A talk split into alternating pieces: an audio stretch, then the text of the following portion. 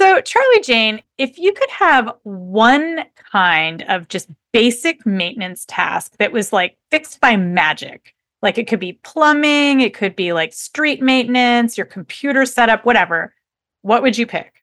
Man, it's so hard because as you are probably more aware than most people, I have a really like troubled relationship with the physical world, the physical world that I don't always get along super well. And so I'm like, there's so many things that I wish I could just fix with magic.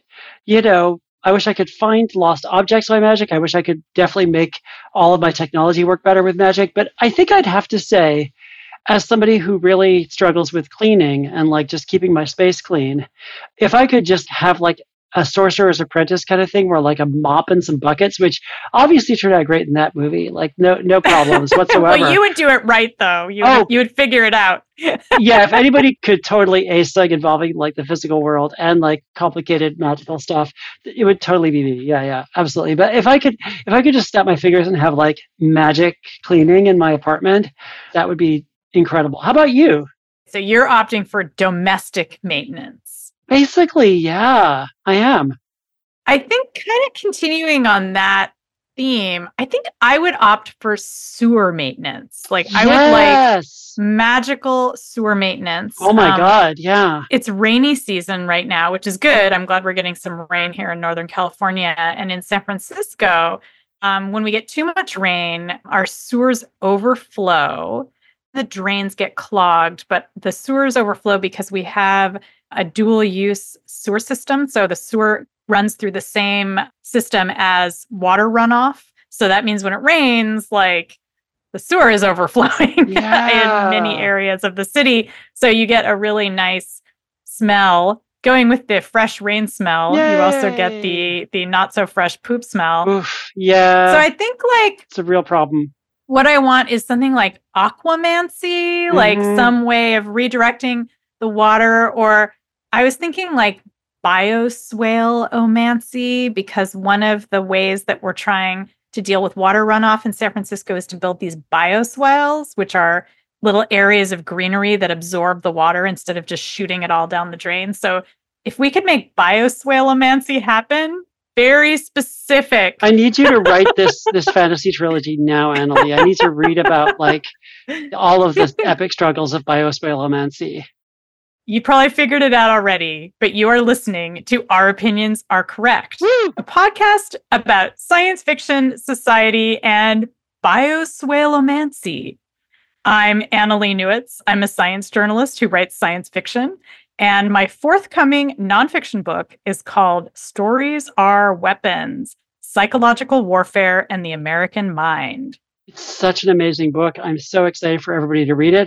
I'm Charlie Jane Anders. I write science fiction. I sometimes write comics.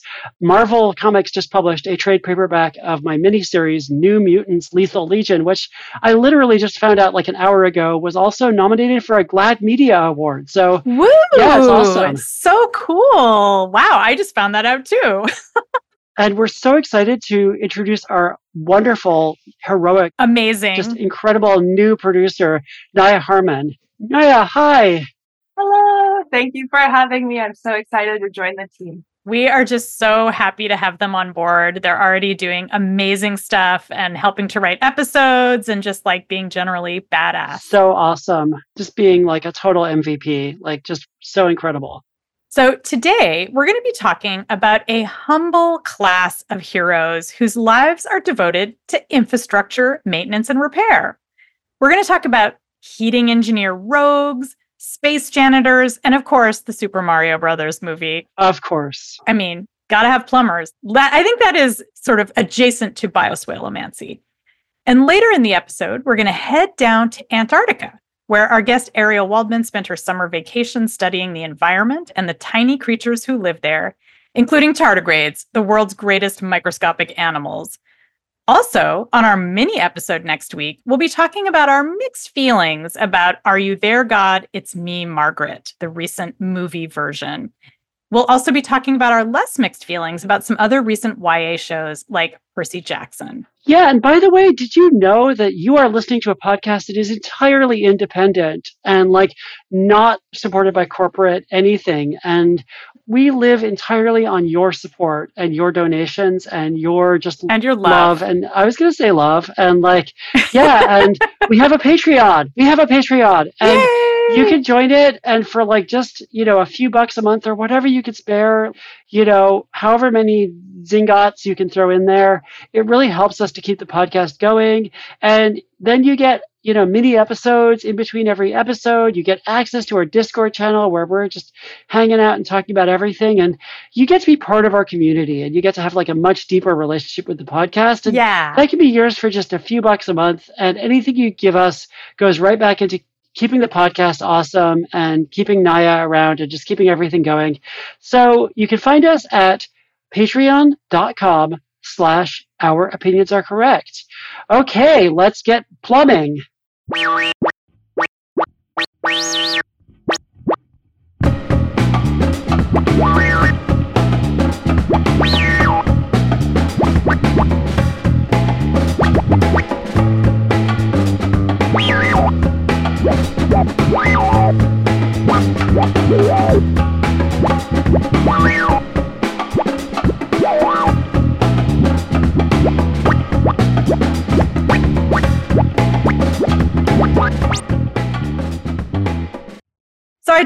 Super Mario Brothers movie from last year, and it got me thinking about speculative stories that feature people like plumbers who work on infrastructure and maintenance. And it's actually this whole trope in science fiction. Yeah, I really enjoyed that film. I thought it was super fun. I did think it was interesting that they really build up at the start of the movie that like Mario is like a plumbing genius. Like there's like a huge flood in Brooklyn and he's like they're digging in the wrong place and he like goes and finds the right place Mhm. and then that superpower of his never comes up for the rest of the movie he's never like I can defeat like King Koopa by like you know changing the valves on this one like I w- I, w- I was waiting for that I was I mean, we did get to happen. see him acing a number of tasks that are from the games that are well yeah plumbing adjacent tasks. there are a lot of pipes I guess he's running around a lot of pipes Yeah. it's true Yeah. there's pipes I'll allow it I think one of the most iconic movies um, that deals with an infrastructure hero is Brazil from Yes. the 1980s. And in that movie, the hero of the movie is this guy, Sam, who's living in this government controlled apartment in this sort of bureaucratic dystopia. And his heater is broken and he's just, he's dying. He's sweating like crazy. He keeps calling the government mandated maintenance organization, which is called Central Services. Central Services They do the work, you do the pleasure.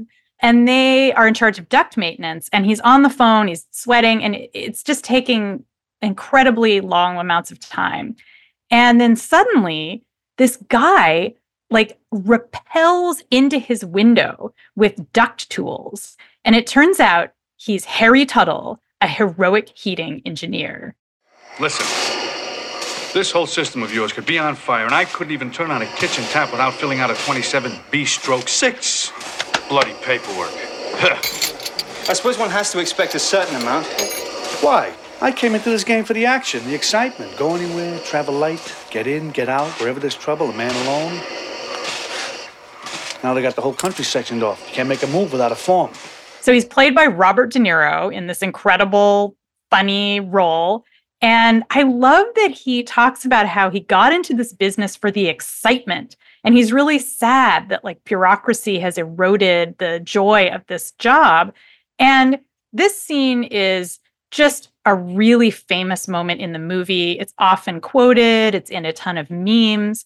Um, there was even, uh, just as a fun kind of side fact, the Robert De Niro character mentions how he has to fill out a form 27B stroke 6. And that was actually the title of this really popular blog about hacking on wired.com uh, about 10, 15 years ago. So it was even then, you know, a big part of the culture. And this whole idea sums up, I think, one of the key struggles in these stories about infrastructure heroes because they're always up against some giant bureaucratic morass or some Mhm. other systemic problem that's preventing them from just doing their jobs and having nice lives. And in Brazil, obviously central services is this kind of fascist bureaucratic nemesis of the free engineers and basically red tape is the enemy of good infrastructure yeah, it's interesting. Like when you think about like how many dystopias, like how many of our great dystopias, especially the ones that kind of lean into the Kafka-esque side of dystopia, there's often like a component of infrastructure to it. Part of what makes it dystopian is that the infrastructure is crumbling and you're not able to fix it, or Yeah. the infrastructure is designed in a way that's so rigid that it kind of forces people to operate a certain way instead of like adapting to what to people's behavior. And you know, like planned obsolescence yeah, and obviously we have like real life examples of this. The Soviet Union notoriously had, you know, some infrastructure problems, I think you could say. Like the United States now has some has some pretty dystopian infrastructure problems. And you know, I think I would say that it's interesting that it's like the government is bad and bureaucracy is bad when oftentimes in real life it's that the government wants to fix infrastru- infrastructure but there's too many like private kind of libertarian-ish entities who are like, no, you can't fix that because it's in my neighborhood and I can't, you know, blah, blah, blah. Mhm. in the united states i think that that's definitely true yeah yeah. I think every country has its own variation on that because I, I suspect there's other nations where the government is in charge of infrastructure and the problem is the government. But here in the States, definitely. And there's a lot of stories that deal directly with that. One of the things that I've noticed in a lot of these stories is that other than bureaucracy, the big problem that these heroes face is that they're treated like garbage. Right. You know, they're at the bottom of the social hierarchy. They're abused, they're neglected. And this becomes a really great way of criticizing capitalism because the best position from which to criticize capitalism is from the bottom, from the working class.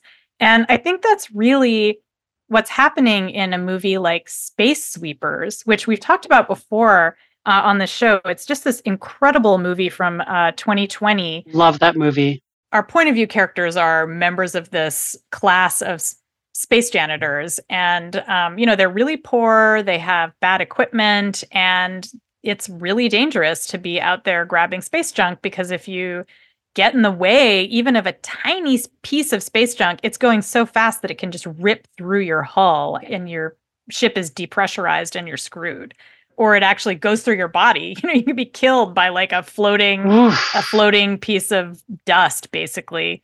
So that is a great example of how, in that scenario, it's a corporation that owns all of these orbital habitats. And this is a class of people living in precarity who are completely at the mercy of capitalism. And but they wind up uh, figuring out a way to band together and you know through friendships and through connections at work uh, they are able to kind of fight back a little bit and i think that's another one of the traits of these shows is that friendship and solidarity like non-family solidarity becomes a really important aspect Mhm. Space is full of trash.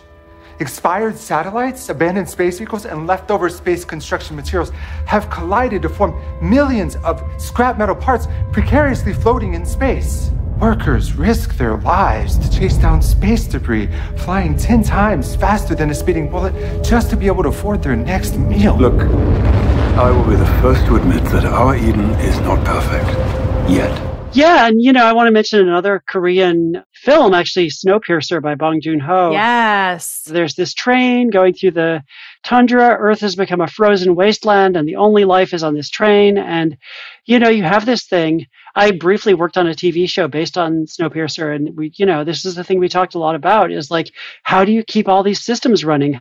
Like, you know, the train has to be moving at a very constant velocity. There's Mhm. track maintenance that has to be performed on a train that never stops moving. It's like, it's a really fascinating situation that obviously has a very heightened realism to it. I wanted to mention a book that I just finished reading, uh, like literally yesterday, called The Tainted Cup by Robert Jackson Bennett. He's this incredible fantasy author, and The Tainted Cup is really all about infrastructure. It takes place in a, a secondary world where there are these giant sea walls that protect the empire from these leviathans, these weird sea creatures that sometimes try to come ashore and just destroy everything. And their blood has like magical effects. And so, like, people actually use their blood to like enhance people, but but you have to keep these sea creatures out. Mhm. And basically, the entire plot of the, the novel is that there's a murder mystery that involves some engineers who work on these seawalls. And it happens in such a way that it causes some infrastructure damage. And that's people have to cope with that while also solving the murder. Mhm. There's this wonderful moment, like about a third of the way through, where like some of the characters are traveling, and the detective, who's at the, they're kind of the Sherlock Holmes character in the book, uh, a woman named Anna, kind of says, "Well, the real empire." People think about these engineers who build the seawalls, and they're these heroic figures that we all look up to, but the real what really keeps the empire going, the real empire is the people who build these roads that we're riding on right now. Oh, like I the people who that. build the roads are like the heart of the empire. They're the blood of the empire. And like it's this really beautiful moment. And like part of the thing that they keep talking about in the book is like what is the empire? And basically it always comes back to the empire is infrastructure. Whatever keeps the infrastructure going and keeps these giant monsters out of our lands is helping to keep the empire alive and anything that gets in the way of that is a problem a threat and you meet all these characters who are like heroic infrastructure workers who are going to go risk their lives to stop the giant monsters and fix the walls and stuff. yeah. It's so cool. It's such a great book. I love that. I feel like because of the fact that so many of these stories involve people who know each other through work, Mhm. there's a lot of kind of like what you might call like work family relationships Sure. that are really utopian. Like, so we get these really dystopian visions. And I'm thinking a lot about Wall-E, which is this Oh. horrific vision of the future of Earth, actually kind of like space sweepers, and that Earth has just become a garbage dump.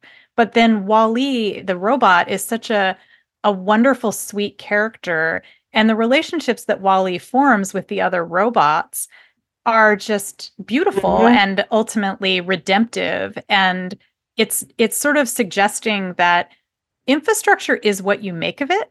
When we were talking about this episode before, actually, I think Naya was bringing up like how Wall-E is such a great character because he he does things with the garbage. You know, he doesn't just throw it away. he you know, recycles. he recycles it and he he enjoys it and it's he is proposing this other way of dealing with this problem of infrastructure and i wanted to mention one other thing which is that infrastructure is also social Mhm. like there's a whole aspect of these stories that's about kind of social infrastructure and um, lower decks the star trek Yes. animated series is a great example of this because one of the things that they always joke about on the show and um, and by the way we had an interview with the showrunner mike McMahan um, which you guys should all go check out and listen to Mhm. um, but on the show, they're always joking about how their job is second contact, not first contact. So they come in and they're maintaining these social relationships. They're not, you know, discovering new things. They're just, they're maintenance, they're social maintenance. And like that's, you know, a source of humor, but also like part of what makes them great because they're making everything stay in place. And often a lot of the second contact is like, we're going to set up a relay, we're going to build a thing, Yep. we're going to like, we're going to fix your thing that's been broken. Like there's a lot of episodes of Lower Decks where they show up and just fix stuff. But also those characters on Lower Decks, they are the ones who do the mechanics. They are the ones who go Mhm. around like swapping out the power conduits and doing all that stuff that you never really hear about on other Star Trek shows. For sure. Yeah, they they are doing physical and social infrastructure there. I want to finish up by talking about something that goes back to that clip from Brazil when we meet, you know, Tuttle and he's like, "I got in this for the excitement." And you know, I feel like there's not enough storytelling that shows infrastructure maintenance and infrastructure building as heroism, as Mhm. exciting in and of itself. And certainly in the Super Mario Brothers movie, we do see that, although not enough of it, as you pointed out. Like, we don't get to see like him using his plumber powers as much as we would like.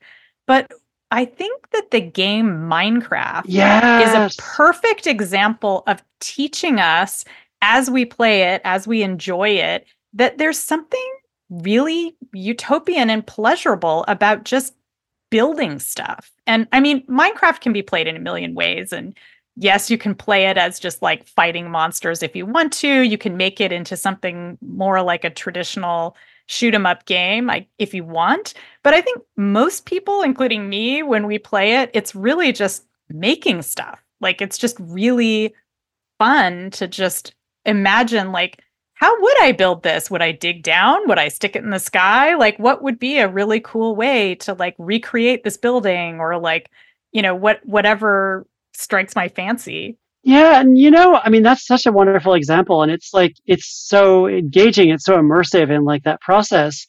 You know, I feel like one of the defining features of science fiction and fantasy is like fascination with megastructures. Mm-hmm. You know, things mm-hmm. like, you know, the wall in Game of Thrones, the Death Star in Star Wars, like what Roz Kaveny always calls the big dumb object in space, kind of like there's like big obelisks and big kind of giant like Dyson spheres. Also, um, our friend uh, Deb Chachra in her new book, yeah, she talks about charismatic megastructures. I love that. It's a great book. It's called How Infrastructure Works. Um, we'll put a link to it in the show notes. But that's such a great quote. That's such a great phrase. I'm going to start using that. Yeah. That's going to be part of my everyday. Like, I'm going to use that every day in conversation. Yeah. But you know, you have these giant megastructures, and every once in a while, you kind of get a little bit of a hint of like what goes into maintaining them or keeping them up. Like in obviously Star Wars Andor, you see one little part of the Death Star being built. Mm-hmm. There's like a little mm-hmm. talk in Game of Thrones about how do we keep the wall from falling down, or how do we like maintain the wall, or why why are we not maintaining the wall? But you know, I feel like that's a thing that I'd love to see more of in science fiction and fantasy is just like, you know, how do these things stay, you know, intact? Yeah, I think that's what heroes of infrastructure are all about. They're just about fixing things and reminding us that, you know, maintaining infrastructure is actually an incredible adventure, but also, and I think this is really important, that the people who do it deserve to be treated with dignity and that they need to have resources to do their jobs well. And I got to say, I'd rather join a party of plumbers and infrastructure engineers than a party of warriors and billionaires. Amen. That's for sure. Hell yeah. Coming up after the break, we'll be talking with National Geographic fellow Ariel Waldman, who spent her summer in Antarctica doing research and filming a documentary. Ariel Waldman is an Antarctic explorer, a filmmaker, and an expert on human spaceflight who served as the chair to NASA's Innovative Advanced Concepts Advisory Council. She's also an author, and her latest book just came out a few months ago. It's called Out There The Science Behind Sci Fi Film and TV, and I highly recommend it. So, welcome to the show, Ariel. Yeah, thanks for having me. So, let's just get right down to it because you had a pretty unusual summer vacation. So, what were you doing in Antarctica this past summer? Yeah. So I went to Antarctica uh, several months ago, and this was my second expedition. And I was there to do a couple of things. One was I was an embedded researcher on the McMurdo Dry Valley's long term ecological research team, which is a mouthful, but they do some of the most amazing uh, climate change research and research about a unique area of Antarctica um, that some people have uh, equated to being very Mars like. Um, and they've been doing research there since 1993. Wow. The second reason I went there was uh, as a filmmaker. Um, so I was filming a nature documentary, entirely self shot, um, over the two months that I was there to really showcase this really unique region of Antarctica known as the Dry Valleys. Wow, that is so cool. So you basically went to space in a certain way. Feels like it, yeah. Yeah. That's amazing. So, one of the things that I feel like always gets left out of stories of cool expeditions and research like yours is how did you get the support and funding to to go? Like you obviously didn't just, you know, kind of out of nowhere appear there. Yeah, it's been a journey, I'll say that because so the, the first time I went to Antarctica, I got a grant uh, from the NSF Antarctic Artists and Writers program. And it took me five years of trying to get that grant to finally get it. And once I got it, uh, there's no funding that comes with it. It just sends you to Antarctica, which is great. Mm-hmm. But then um, it didn't pay for any of my equipment or my time. And so I did crowdfunding through my Patreon to support that expedition. This second expedition, I worked with a research team. They were able to secure the spot for me. And then again, it was something where I had the ticket to go, um, but it didn't pay for any of my equipment or my time. And so this time around, I applied for a grant through National Geographic um, and was able to get a grant. And it, it funded some of my equipment, some of my time, and allowed me to hire an editor and a music composer for the film. That's amazing. Yeah. So, can you give us a sense of what your daily routine was like in Antarctica? What's it like to just be there?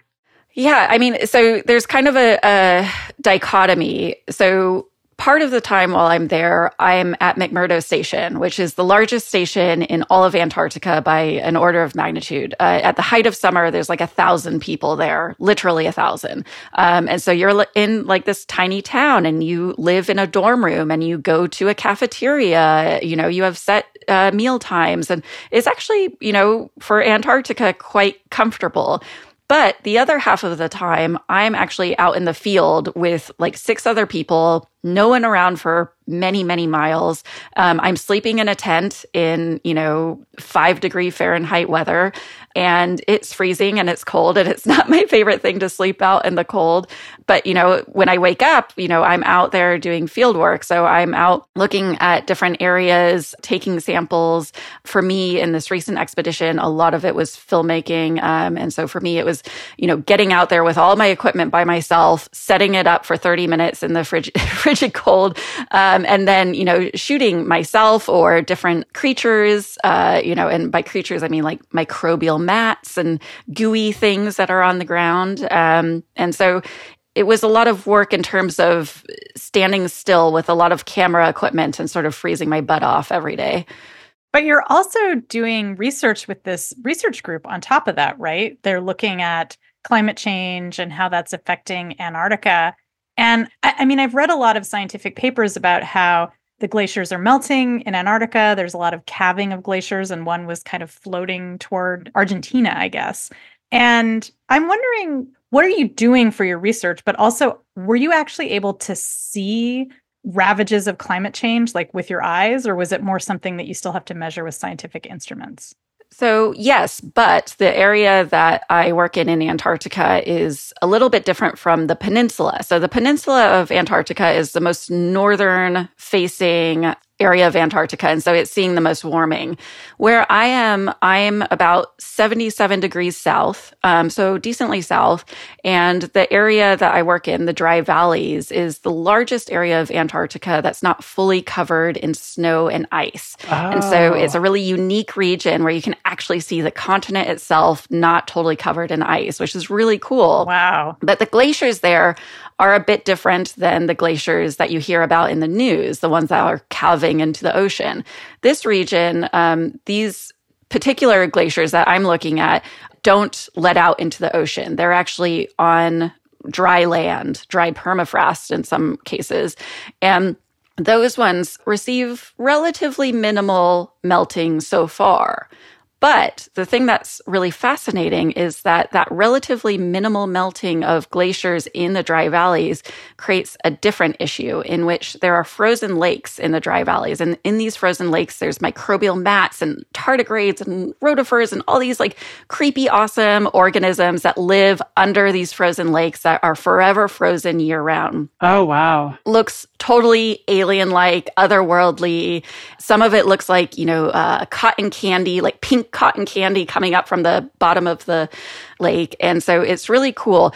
But what happens with relatively minimal melting, and it is getting slowly warmer, wetter, and windier in this area, is that it fills those lakes and those lakes grow in size. And as those lakes grow in size from the glacial melt, so the glaciers like melting into these frozen lakes, they mm-hmm. grow in size. And then what we're seeing is that they are slowly, slowly getting um, less frozen in the summers. And it's predicted by the McMurdo Dry Valleys Long Term Ecological Research Group that in the next 10 to 40 years, these forever frozen lakes that have been this way for millennia may no longer be frozen year round. Oh, and oh, wow. the disruption that that means is that all those cool alien like, you know, cotton candy microbial mats that have these really unique ecosystems that have been undisturbed for a long, long time oh, man. will get very disturbed. Um, and these ecosystems will fundamentally change when they no longer have ice cover over the top all the time because it'll get very turbid. Um, there'll be just a lot of disruption in those frozen lakes. So it's a different story of climate change that people aren't really used to hearing. And it's a little bit more nuanced, but it still deals with melting and, and how that can change an ecosystem. So this is like your last chance. This is our last chance to really study them before they're potentially like oh yeah. I mean absolutely. So so studying uh, especially the microscopic organisms which is kind of my specialty. So i go there and i film tardigrades and, and microbial mats and all these microscopic ecosystems. It's so important to be filming them right now because if we don't we might be losing things very soon without even knowing what we've lost. Wow. Okay, so I have two questions. One, which was just when you say a frozen lake, you just mean that the top of the lake is frozen, right? So it's water underneath. It's not completely frozen. Correct. So how are you like getting in there and and filming the stuff and like and tell us about tardigrades. yeah, so thankfully I am not physically getting in there. There are actually uh, special divers who are amazing people. Uh, so a lot of these research groups they'll have divers with them who come and they put a hole into the top of the frozen lake and they are diving, you know, kind of 24 7 because it's forever sunlight in the height of summer in Antarctica. So, oh, amazing. Wow. The big joke with the research teams is you work until the sun goes down, which of course it doesn't. So, oh my god. Yeah so they hire these divers these divers go in and they uh, sample these mats. A lot of the mats in uh, this frozen lake system are called liftoff mats because they sort of coat the bottom of the lake kind of like a carpet like a fluffy carpet. And mm-hmm. eventually um, the gases like oxygen and, and so on that are happening in these microbial mats um, because of there's life there kind of push these little carpets off of the floor and eventually they lift up and then float to the top of the ice for the frozen lake and then they get ah. frozen in the ice mm-hmm. and then they sort of like over years work their way from the bottom of the ice to the top of the ice oh. and the thing oh. that's really cool is you can still find totally viable uh, microscopic organisms even though they're getting frozen in the ice for several years before they hit the surface so yeah, tardigrades. Tardigrades are in these microbial mats, but they're also in the soils of the dry valleys. They're in the glaciers.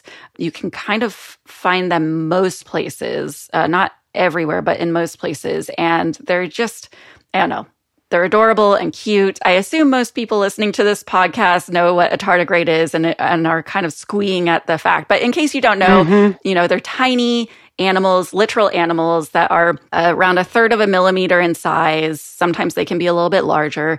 And they have eight legs and claws. And I always say that they look like little gummy bears with claws because they waddle around. They're super cute.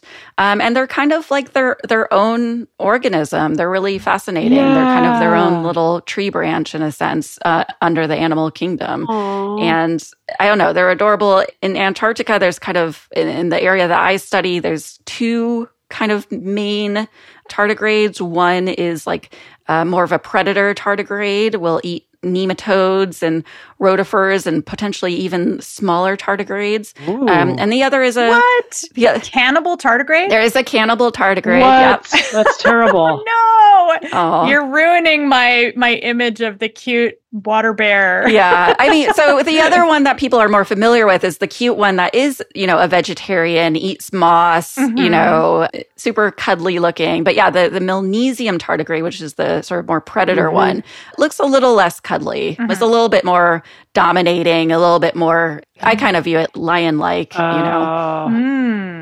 wow, so there's water bears and water lions, and so these are extremophiles, right? They can survive in like, yes, you know, legendarily they can survive in space, like they can survive all kinds of conditions. Is that actually true? Like, just let's debunk if we needed.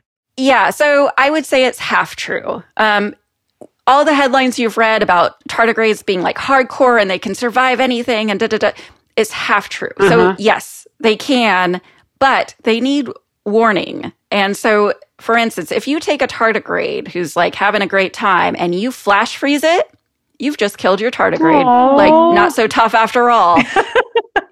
But in Antarctica, you know, ideally, like you're not having huge cold snaps, but again, climate change may be changing that a bit. But you're having, you know, gradual uh, increases and decreases. And so when they can feel that the conditions are about to get not great, Mhm. they can go into a tun stage. And in that tun stage, like a little ball almost, they can survive, you know, desiccation. They can survive extreme Ah. cold, survive for years on end if need be until conditions get nice. Um, but they need a little bit of a warning to do that. And then I will even say, a caveat on that caveat is that uh, the you know the research team I work with is the soils team, and, and they specialize in uh, sampling these critters that are in the soil. And then we take them back to the lab and we slowly freeze them down. And we do this in a very gradual way. We keep them at one temperature for like a couple of days, another temperature for another couple of days. So we try to our best to sort of do that gradual freezing down so that we can then ship these samples back to our labs and study them further. But even by doing that, we still uh, will lose, you know, a significant percentage of tardigrades and, and other creatures that are supposed to be able to survive everything. So the reality is some tardigrades will survive. Um, and if you instantly kill them, they will die. But if you slowly do it, some will still die, but some will definitely make it out. Ah. So, you know, we do have tardigrades that we've frozen for like a decade and then we'll defrost them. And some of them will pop out and be totally cool, which is Yeah. amazing, Oh. you know, after 10 years. But, you know, some of them don't make it. So, so that's sort of the, the nuanced take on it. And is it the same thing with going into vacuum? Like they would have to gradually go into vacuum, or how would that? That's a great question. I and I actually, you know, I haven't read the papers on that, so I don't know. But my inkling, based on working with tardigrades, would be again, they need to have some sort of a heads up because the protective state for them is the tun. Yeah. So if they're already in a tun and then you put them in the vacuum of space, they'll probably be okay. Uh-huh. Oh wow! But if you, they're alive and wiggling around and you just put them to the vacuum of space, I would be tempted to say they're going to die. Yeah. So it's all about like getting them into that protective state that will right, allow some of them to survive. just like any kind of cryo sleep. Yeah, exactly. yeah. Yeah. Also, this feels like it bodes poorly for cryosleep. It's like, well, most of them make it. yeah. you know? Yeah, and I mean that's the reality of like cryosleep and stuff, which you know uh, talked about like briefly in in my out there book, which is just like uh, typically when we see it in movies, like something goes like really wrong. It's always like a device for like something goes Mhm. very wrong once cryosleep is initiated, and I mean you could say there's some some inspiration from nature for that. Yeah, cryo sleep has always felt very unrealistic to me for a bunch of reasons. But yeah, I, I can imagine a fifty percent fatality rate might be like optimistic for that. You know, for sure. Mhm. So, can anybody go to Antarctica, or do they have to go through a process like the one you went through? Like, how do how do I go to Antarctica? I want to like I'm packing my bags. Yeah. So, I mean, there's a few different ways to consider. The fastest way that will just get you there, that a lot of people are doing now, is, you know, tourism for better or worse. Um, and so that usually will put you behind by like $10,000 or so. So it's a lot of money. Um, and that usually puts you on a ship and you sort of cruise around the edge of Antarctica. Maybe you get to like go on a little boat and, and get right on the edge of Antarctica and see some penguins.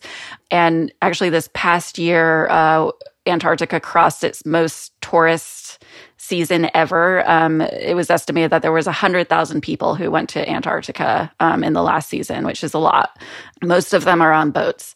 So that's one option. But if you want to actually like live and work in Antarctica, so to speak, there's a few other options. So one is that, uh, as I mentioned, McMurdo Station has around a thousand people at the height of summer. The majority of those people are not actually scientists. They are people working various jobs from IT jobs to carpenters to fire people. You know, it, it's a small town, so it needs electricians and, you know, people to work in the cafeteria and everything. So a lot of people actually will end up applying to jobs for their country's, you know, Antarctic station. And I've heard good things about that. Sometimes it takes applying a couple of times or a few times for you to get a call back. But then once you do, then, you know, you're actually working in Antarctica for a few months and um, actually getting to see, you know, the land itself and not just cruise up to the edge, which is pretty cool. And then if you're, you know, more on a research or academic track, there's certainly looking up people who regularly do work in Antarctica and talking to them and asking about, you know, if they have grad student positions or postdoc positions and building those relationships. It's not an instantaneous thing. It's often a thing where you build relationships and eventually, you know, something works out that's one option. And then options are more similar to my experience. The NSF Antarctic Artists and Writers Program just came back for the first time last year after a hiatus. And so I believe they'll be opening up applications again this year. So that's also something. And again, that took me five years of applying to get it. But it's a, it's an option, yeah. and, and for me, when I was trying to figure out, since I'm not an academic and and you know, I don't have money to be a tourist. I thought, well, you know, I did go to art school. That is something I'm qualified to do. And I had learned that the artist program, there was around 60 applicants a year. So I figured if I've got like a one or two shot in 60 oh. To go to Antarctica through doing art, that's probably my best bet. And I was probably right. It was my best bet. It took me a long time, but I think for some people, that's a really great thing to consider. And again, it's an artists and writers program. So again, I imagine there's a lot of writers listening to this podcast. And uh, so they also take in creative writing, poetry, um, and the like. Wow. That's so cool. Yeah, I know that Kim Stanley Robinson spent a couple of summers uh, in Antarctica um, doing writing. So yeah. yeah, it's definitely something that they love science fiction writers to do. Nice. Yeah, you've really turned being a citizen scientist into a career. And I wonder if you have advice for people who are maybe not trained as scientists but want to get involved in citizen science and help out with science what what are some good ways for people to do that yeah i think being a good artist can also make you a good citizen scientist in the sense that your job is sort of to do interesting work and get it out into the world and not necessarily asking permission uh, to do that. And I think that's, in a sense, how I got my start because my start really began with creating a website way back when called spacehack.org. I love spacehack. I know. Yeah. I mean, it's still around, but like it's a directory of ways to get involved in space exploration with or without a science background. And it was just something I created because I was like, this doesn't exist. I've come across all these cool things people can do to get involved, but they're all really difficult to find and put together. And so I'm just going to curate a directory and put it out into the world. And like with any art, some of it resonates, some of it doesn't. And this really resonated with people at the time. Uh, this was 2008. And I think a lot of people who are interested in science often feel like they need permission. Like uh, you need permission to create, I don't know, a directory of cool birds or something, mm-hmm. whatever it is. Like, and I think the more people just create resources, be it a website or videos or, or what have you, I think it acts as sort of a, a foothold to begin realizing that you have something to say that's of use to the scientific community because often curation or creating resources of some kind is actually really valued. Um, people won't ask for it, but once you create it, they'll be like, "Wow, this is great! This is awesome! Why didn't this exist before?" So that's certainly the the route that I've taken to get more involved.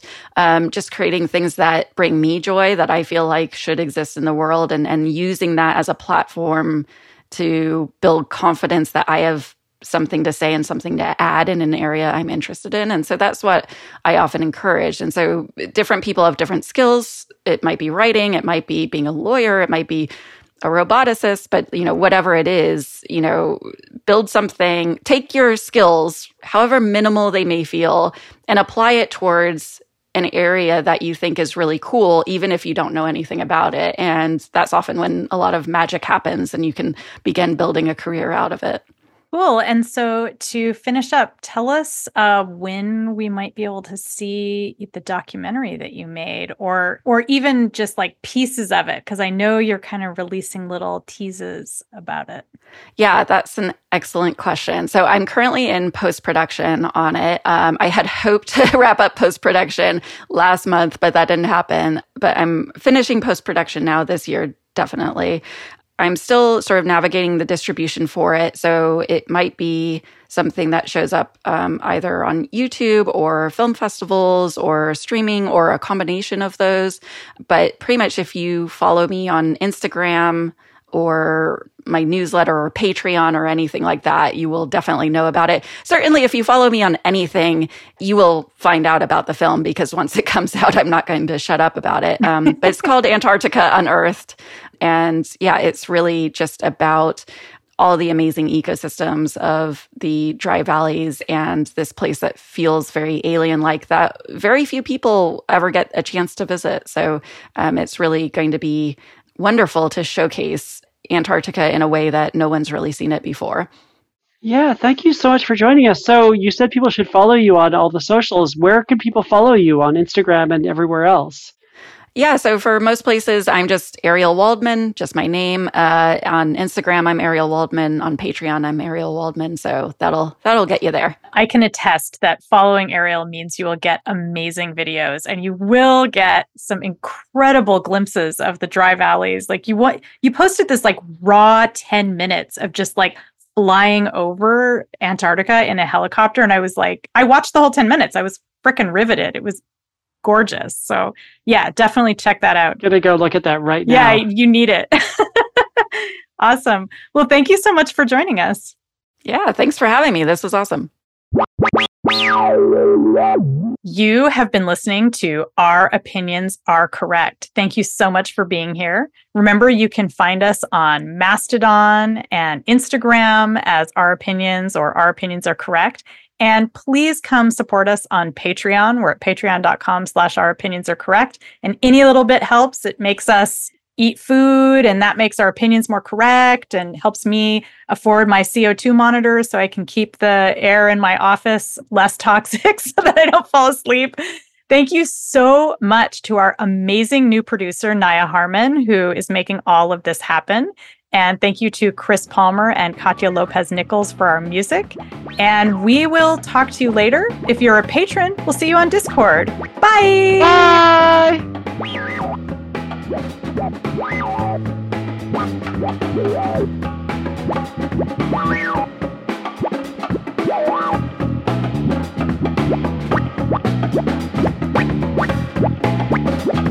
What?